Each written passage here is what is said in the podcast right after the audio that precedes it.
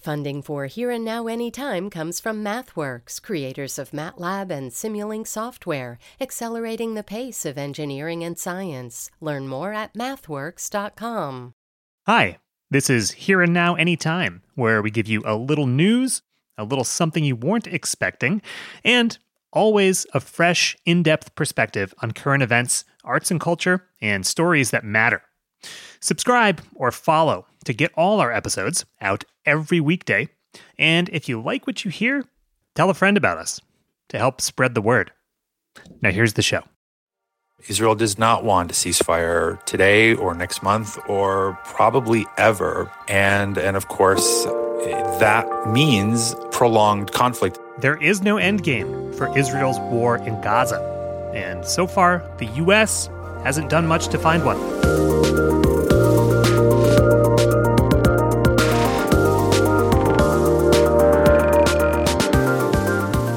It's Thursday, January 25th, and this is Here and Now Anytime from NPR and WBUR Boston. I'm Chris Bentley. Today on the show, what's the future for Gaza after the war ends? And some states are jailing parents, usually single moms, whose kids miss too much school.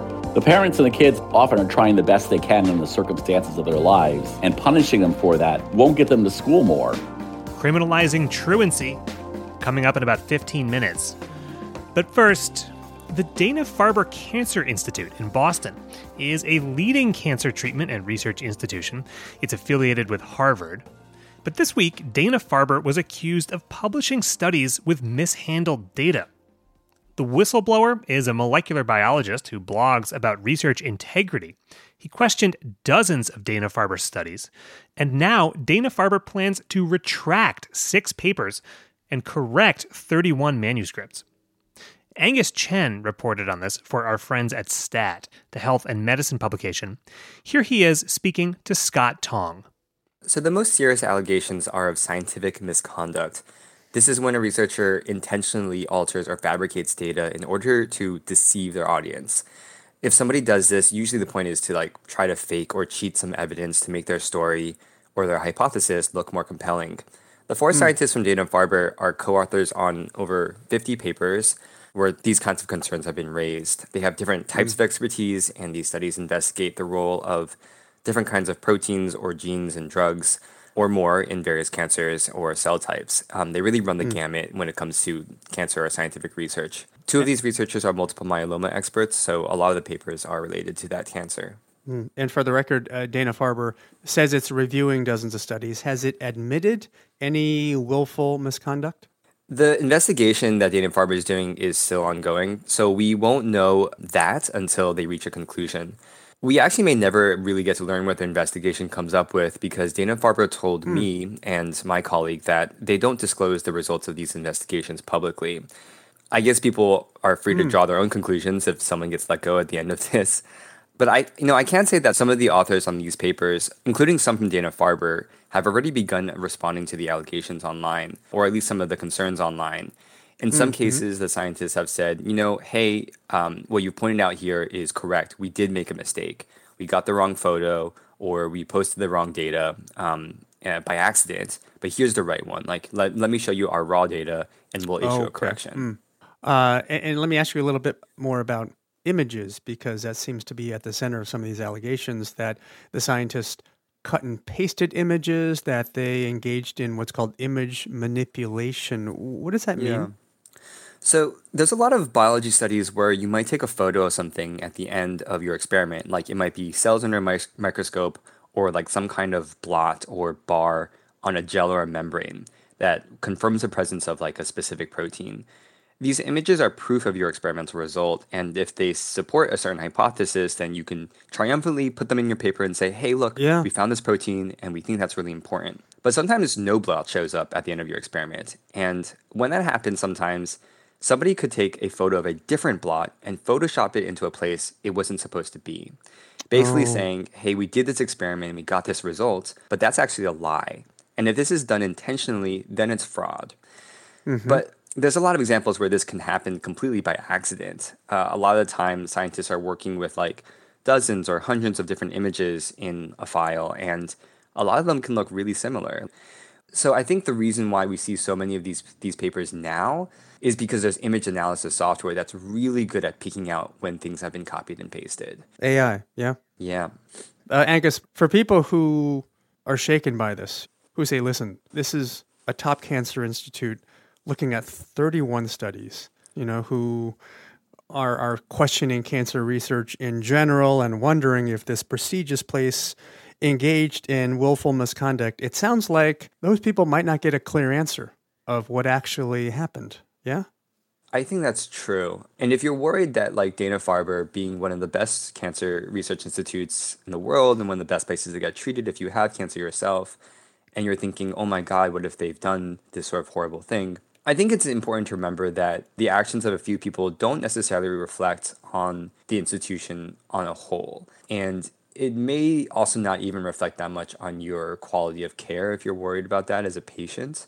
But if we can take anything away from this so far, it's that many of the researchers have already stepped forward to say, you know what, we did make a mistake. You're right. We didn't catch it at that time and we should have. But we're taking steps now to do the right thing. Um, mm-hmm. Seeing that people are doing that already, like Dana Farber is, they've said that their priority is to correct the scientific record. And on that regard, they at least need to be taking action.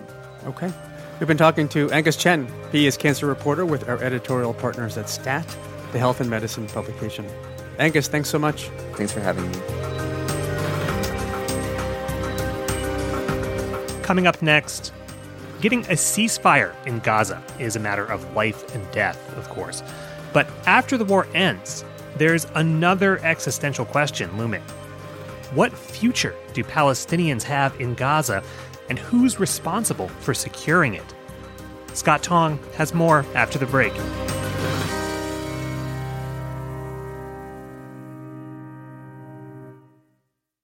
Support for Here and Now comes from BetterHelp. If you had an extra hour in the day, how would you use it? BetterHelp Online Therapy can help you figure out what's most important to you so you can prioritize it. Learn to make time for what makes you happy. Just fill out a brief questionnaire to get matched with a licensed therapist and switch therapists anytime for no additional charge. Visit betterhelp.com slash here and now today to get 10% off your first month. Support for NPR and the following message come from IXL Learning. IXL Learning uses advanced algorithms to give the right help to each kid no matter the age or personality. Get an exclusive 20% off IXL membership when you sign up today at IXL.com/NPR.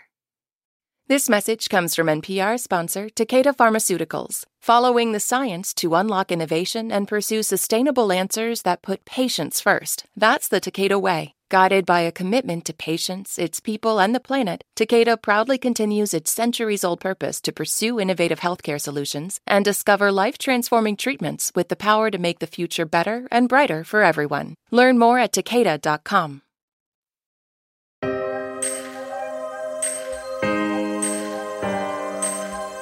In Gaza, the Israeli military confirms it is building a buffer zone. That is a half mile wide space along the border this week, when 21 Israeli soldiers were killed in an explosion, they were building this zone, which the Israeli military says is needed for improved security in southern Israel. But it is hugely contested by the U.S., among others, and is part of a broader debate about what's next for Gaza. Joining us now is Khaled Elgindy. He directs the program on Palestine and Israeli Palestinian affairs at the Middle East Institute. Khaled Elgindy, welcome back. Yeah, it's good to be back. Can I ask about the buffer zones, Israel has confirmed that it's building along the border with Gaza. Israel calls it a layer of security. The U.S. is opposed. Human rights groups note it means destroying people's homes and farms in the process. Your thoughts on this new development and what it means? Well, the buffer zone is actually something that uh, Israelis have been wanting to impose on Gaza for many years. And now that they are uh, back physically inside Gaza, they have the opportunity to to do it.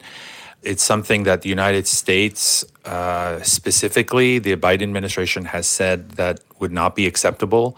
Uh, mm-hmm. Because it would involve a reduction of the size of the Gaza Strip, which is already uh, quite small and densely populated, uh, and because of the destruction that it entails. It, you have to clear out you know, whole populated areas. Uh, they've destroyed universities.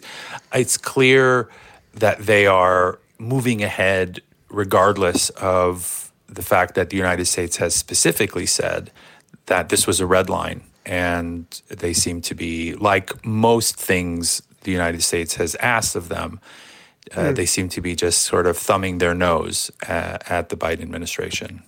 Well, this, of course, interacts with the broader conversation about where Gaza goes and its people go from here. Uh, tomorrow, yeah. we're going to speak to you know veteran diplomat Aaron David Miller, who says any talk of a day after this war, in his view, is immature, is unrealistic, and he predicts a prolonged, low-level combat and horrific deterioration of conditions for the people of Gaza. Uh, your view? I think that's probably an accurate prediction. I think I have the same analysis. Um, Israel does not want a ceasefire today or next month or probably ever because it will want to maintain freedom of action to, to be able to operate in Gaza whenever, however it, it wants. And, and of course, that means prolonged conflict, and that will, that will complicate any sort of reconstruction or rehabilitation or, or even humanitarian assistance to to the population that uh, has been completely devastated and, and continues to to suffer at catastrophic levels. So uh, yes, sadly, um, this is likely mm. to continue in large part because the United States is essentially acquiescing in in whatever Israel is doing. And, and in, in your view, what should the role of the United States be? How do you think about what leverage Washington may have here? Well, Washington has considerable leverage, more leverage certainly than any other outside actor. This administration has not used that leverage. They have tried to appeal to Israelis to change course privately. They've been very unhappy with uh, with the direction that Israel has been moving, but have been reluctant to say so publicly, and in fact have consistently provided cover politically and diplomatically uh, mm-hmm. for actions that even they oppose, uh, like the buffer zone. Uh, we heard Secretary Blinken talking about, well, maybe this is, you know, a temporary measure of transitional arrangements uh, mm-hmm. for for security purposes, but um, the United States could do much more, and in fact, could end this horror that we're seeing in Gaza if it chose to. Of course, these discussions, these diplomatic discussions, are taking place, however realistic or not they may be right now. The Israeli Prime Minister Netanyahu recently repeated his position that he opposes a two state solution, saying a Palestinian state would be an existential danger to Israel. His words what are the implications if Israel maintains this position? Uh, I think the implications are what we're seeing now violence, instability, conflict, uh, humanitarian disaster. The ultimate solution to this issue is not a military one, it's a political one. And the, the two state solution right now is a matter of international consensus, uh, but, but it is not something this Israeli government is going to pursue, and maybe even a successor government, I think, would would also mm. reject the idea. Israeli politics itself is quite far to the right and has been hardened, especially in the last uh, three months. So we're likely to see more more of the same. Uh, I think the real threat mm-hmm. is that we're going to see a major spillover into the West Bank, where we haven't seen a huge explosion yet, but the level of violence by the army and uh, settlers has increased so dramatically that uh, that could we, we could see a major explosion in the West Bank as well. President Biden has said there are a number of types of two-state solutions. In your view, what might a realistic picture look like? Who would be in charge? Who would deliver aid? Who would keep the peace? Well, it's an interesting statement that the president made that there are different kinds of two state solutions, and it's true. Uh, but there's really only one kind that would work, and that is one that would involve genuine Palestinian freedom and sovereignty and self determination. So there have been attempts, for example, the Trump plan uh, in which uh, they call it a Palestinian state, but but it is ultimately lacks any real sovereignty and would continue to be controlled by by Israel in almost every way. Mm. So if that is what the president is imagining could be a possible two-state solution, you know, one that doesn't involve actual sovereignty and freedom for Palestinians, then mm-hmm. we're just repackaging the status quo. Is there a picture of sovereignty that is emerging? I mean, look, there's no there's no question that there's a major problem on the Palestinian side in that Palestinian politics are in disarray. Uh, they've been deeply divided. The the leadership in the West Bank uh, of Mahmoud Abbas is hugely unpopular. Of the uh, Palestinian the, Authority. Mm-hmm. The Palestinian Authority uh, lacks domestic legitimacy.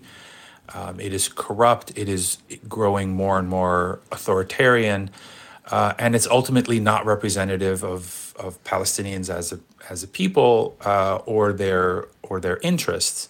So there needs to be a Palestinian um, kind of revitalization of their internal politics and political institutions. There's no question about that. But that's an internal Palestinian issue. Uh, mm. And Palestinians need to put their house in order for their own sake and in their own way.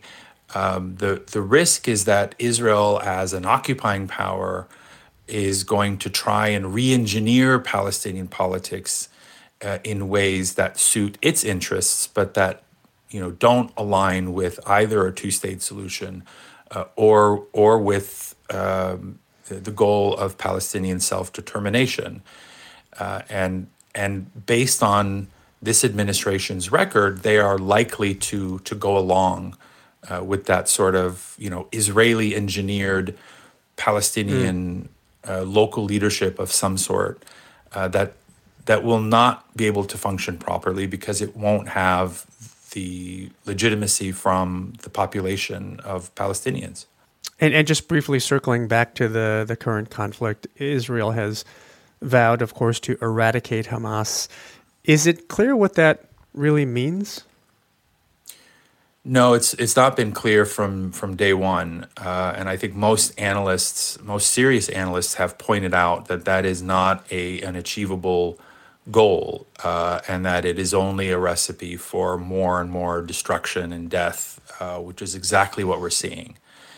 Um, the Biden administration has finally come around to this conclusion um, that you know Hamas is not going to be uh, eliminated.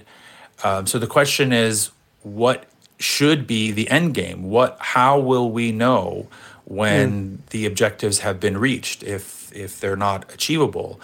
And it really should be the United States telling Israel, you need to have identifiable, achievable goals that look like one, two, three, rather than this open ended, vague, mm. kind of maximalist uh, aim that everybody knows won't be achieved. You know, what are you hearing from people in Gaza, for, from leaders there about the current reality and where things go from here? Everything that I hear from people in Gaza is is really focused on the day to day, minute to minute survival and loss and trauma uh, of what's happening. There is uh, virtually, uh, I won't even say virtually, literally every single person I know in Gaza has lost dozens and dozens of, of family members mm. um, or separated from them or have been injured or have lost their homes. Virtually everyone. And so the focus really isn't on the day after, but the next day. Um, where can we survive? Where can we find food? the fact that Israel is heavily restricting uh, food and humanitarian assistance to Gaza is another part of this that has led to a, an entirely man made humanitarian catastrophe. Mm. We've been talking to Khaled Elgindy.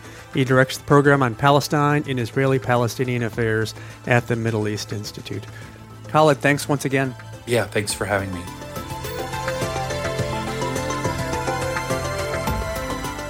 As always, we've got lots more reporting on the conflict, including perspectives from all different angles at npr.org slash mideastupdates.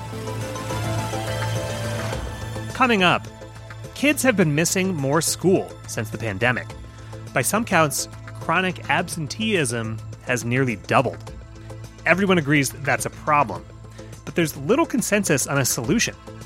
As we'll hear after the break, some states prosecute parents for their child's truancy, and that creates plenty of problems of its own. Robin Young picks it up when we return.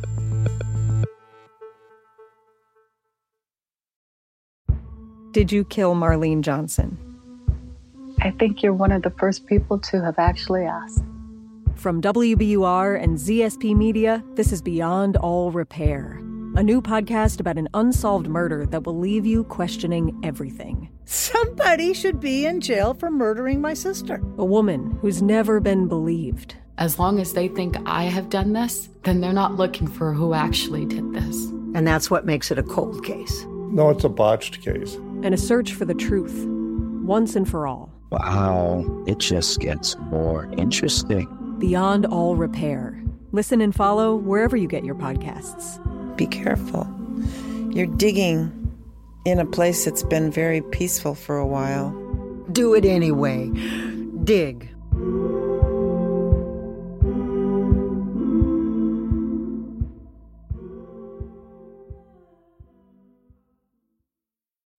This message comes from NPR sponsor Solgar. As people age, cellular function declines, which may impact changes in energy and strength. Solgar Cellular Nutrition is a holistic collection of cellular nutrients formulated to help fight cellular decline and promote cell health. Learn more at cellularnutrition.solgar.com. These statements have not been evaluated by the Food and Drug Administration. This product is not intended to diagnose, treat, cure, or prevent any disease.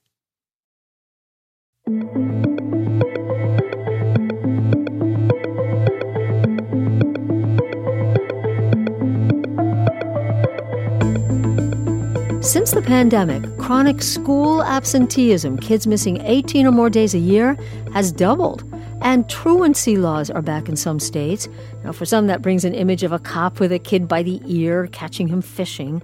But these aren't kids cutting class, and it's parents interacting with police as states enact truancy laws. There's the Missouri single mom, Tamaray LaRue. Her five year old missed school for a doctor's appointment, then had a fever, then she had car trouble, couldn't take him one day, couldn't pick him up another, so kept him home. Same when his siblings had COVID.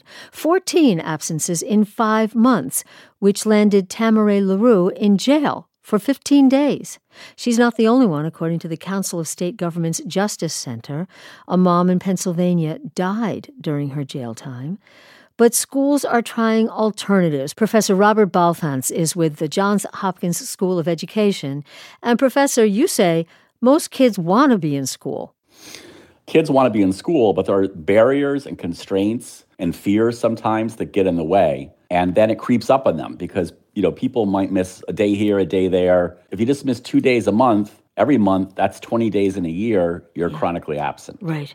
Well, this was recognized in 2015. There was the passage of the Every Student Succeeds Act, which started collecting data. The Department of Education started a program. And you realized, you and others looking at the data, first of all, it's not the same kids all the time.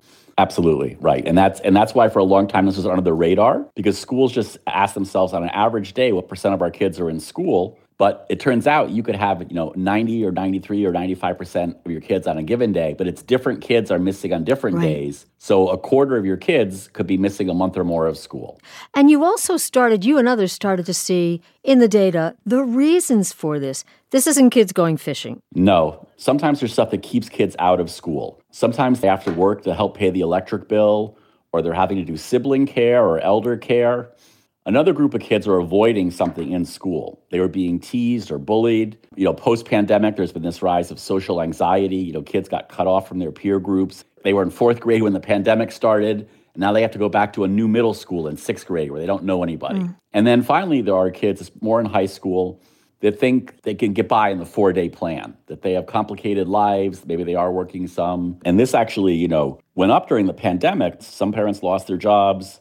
The teenage kids could get jobs in delivery services. They're the ones delivering your food and groceries. Yeah. When school came back to regular hours, many of them tried to keep their jobs. And so they might go to school for three days and work two days. Right. Well, and then we can't help but notice that in the cases where uh, schools have instituted, you know, not just financial penalties, but also jail, it looks to me like it's all single mothers. Yeah. Yeah, I mean, right. And in a way, it's, it's sort of criminalizing poverty, right? You're a single parent, you often have multiple kids in school, different schedules, different needs. If one kid is sick, how do you get the other kid to school if you have to stay with the sick kid? Mm-hmm. And you know what we've seen is that if you take a problem-solving approach, if the school works with you, there, there can be solutions to solve those problems. The problem is in some places where they still have truancy laws on the books, it's just an easy fallback that like, well, it's the parents' responsibility to get kids to school, or it's the kids' responsibility to get to school. It's not the school's responsibility. But the parents and the kids often are trying the best they can in the circumstances of their lives, and punishing them for that won't get them to school more. It'll just punish them for something that's really like if they had any choice, they wouldn't be doing. Right. Well, okay. So as schools started to realize all the things you're saying, a lot of schools started to have programs like Mobile, Alabama started the Helping Families Initiative. What they realized is whether they thought it was fair or not is that the schools had to be the ones to step up to help solve the problems that were the barriers and constraints were preventing kids to school on a regular basis because one it's really important for every student to attend regularly because we know their outcomes are so much better mm-hmm. and two once like 20% of kids are at a school are chronically absent it affects the whole school because it means teachers have a different group of kids in their classroom every day. and so they constantly have to say either let me remind you what we did yesterday and slow the class down or if you weren't here, ask a friend, we're moving ahead. And then that might lead to behavioral disruptions and they'll still lose time. Yeah. So it's basically in schools' interests in many ways to take a problem-solving approach to increase attendance. And that's a new role, and they, you know, they have to get, figure out how to do it.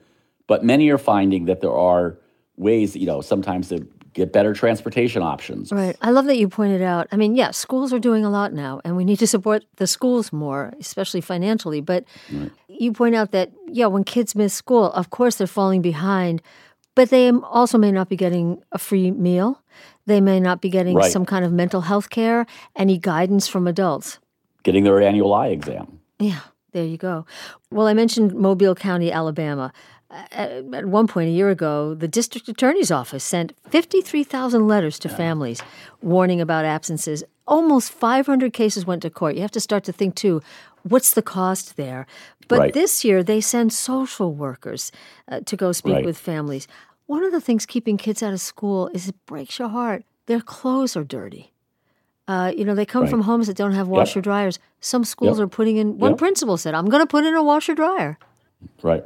Yeah, no, that, that's real. And then the other one to think about, particularly in the South, which doesn't often get cold snaps, they don't have winter gear, right? That means like mm-hmm. standing out in the school bus in the morning, like freezing. So, you know, those are examples of those things that are just, you know, things that are solvable that get in the way. And then mm-hmm. the really unfair thing about the truancy is that it's so differentially applied that it's, it's really easy for kids and parents to get caught up with it and not even know it because some states have decriminalized truancy. Some still make it still a criminal offense. Even within a state where it's a criminal offense, it's really up to the school to be the one to report it. Some yeah. schools choose not to report it. Other schools report it because they feel like we don't know what else to do. And especially right with this rise of chronic absenteeism, a great number of schools that didn't have attendance problems before now have them. And they weren't really prepared for it. So mm. it's easier to fall back on. Well, if there's a law that says you have to be here, well, we'll let, we'll let that take care of it. I'm reading some reporting in the Washington Post about Knoxville, Tennessee. Dan Jenkins is the principal of a high school there.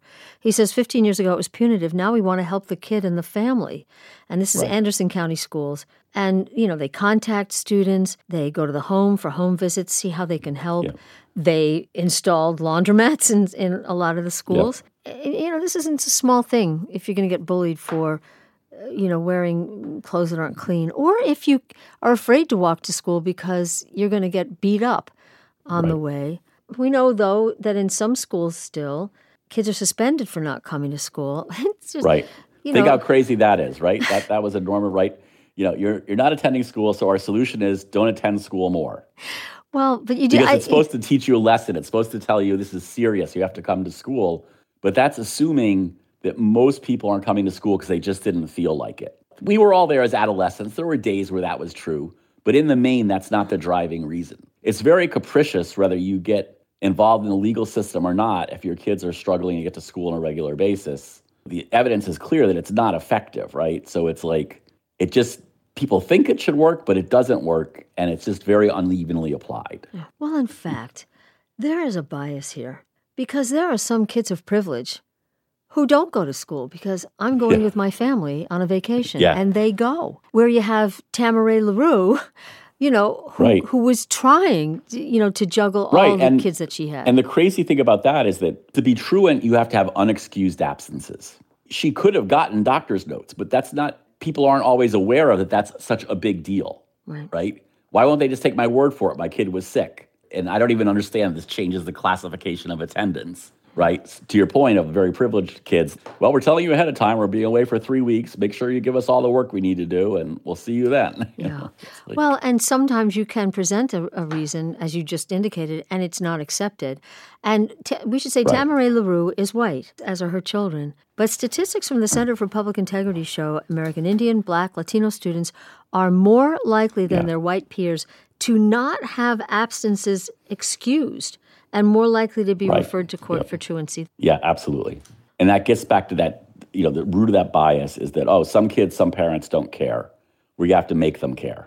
It's just wrong. Like it, it, it actually is an inaccurate reading of the situation. And it's also really like not your role to be like the enforcer of you have to show you care more. yeah. Well, what's Yeah. the number one thing you think schools that are we know overwhelmed, school districts, towns, what what's the Right. number one thing they should consider? it's really two things. One is to recognize if kids feel connected to school, they will be able to push through more barriers to get there. Being connected to school means you think there's an adult that knows and cares about you as a person, you have a supportive peer group, you feel, you feel at least occasionally you're engaged in a meaningful activity that might help others, and you feel welcome for who you are. Those are all things that are within the power of the schools to do. They can create environments that do that. And when kids are in, have that environment, it gives them they can push through some of the obstacles. So that's one thing. And the second thing is they they have to develop a problem solving capacity when it is these real issues that are still modest issues that if somebody helps the parent they can be solved and that often means building partnerships with community partners again the school can't do it all they don't have enough people power to do all of this but they could create partnerships with other local nonprofits and even universities for like college work study students or all kinds of ways to you know increase the people power mm-hmm. helping do that problem solving function to mm-hmm. make it possible for kids and parents to come on a regular basis mm. basically if a kid is chronically absent you either have to change a behavior or solve a problem and neither of those happen if you don't have a unless you have a positive relationship with the person Yeah. Thank you. Thank you so right. much, Professor. thank you Okay. it was my pleasure Take All right. care. bye-bye Bye. Robert Balfanz of the Johns Hopkins School of Education.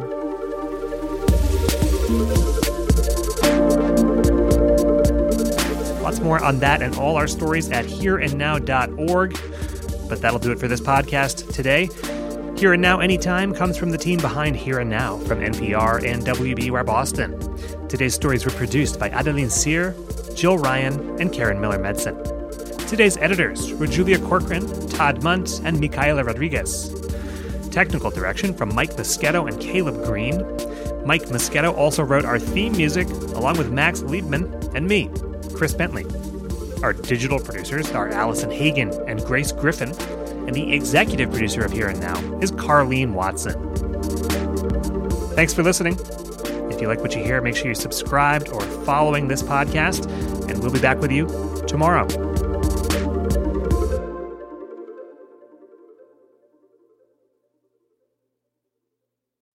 Support for NPR and the following message come from IXL Learning. IXL Learning uses advanced algorithms to give the right help to each kid no matter the age or personality. Get an exclusive 20% off IXL membership when you sign up today at IXL.com/NPR. Spend time in any American city, and you'll likely encounter someone with untreated psychosis. Lost Patients is a new podcast examining our maze like system for treating severe mental illness, which loses patients to an endless loop between the streets, jail, and hospitals. Does it have to be this way? For the history, the reality, and hopefully some solutions, listen to Lost Patients from KUOW and the Seattle Times, part of the NPR network.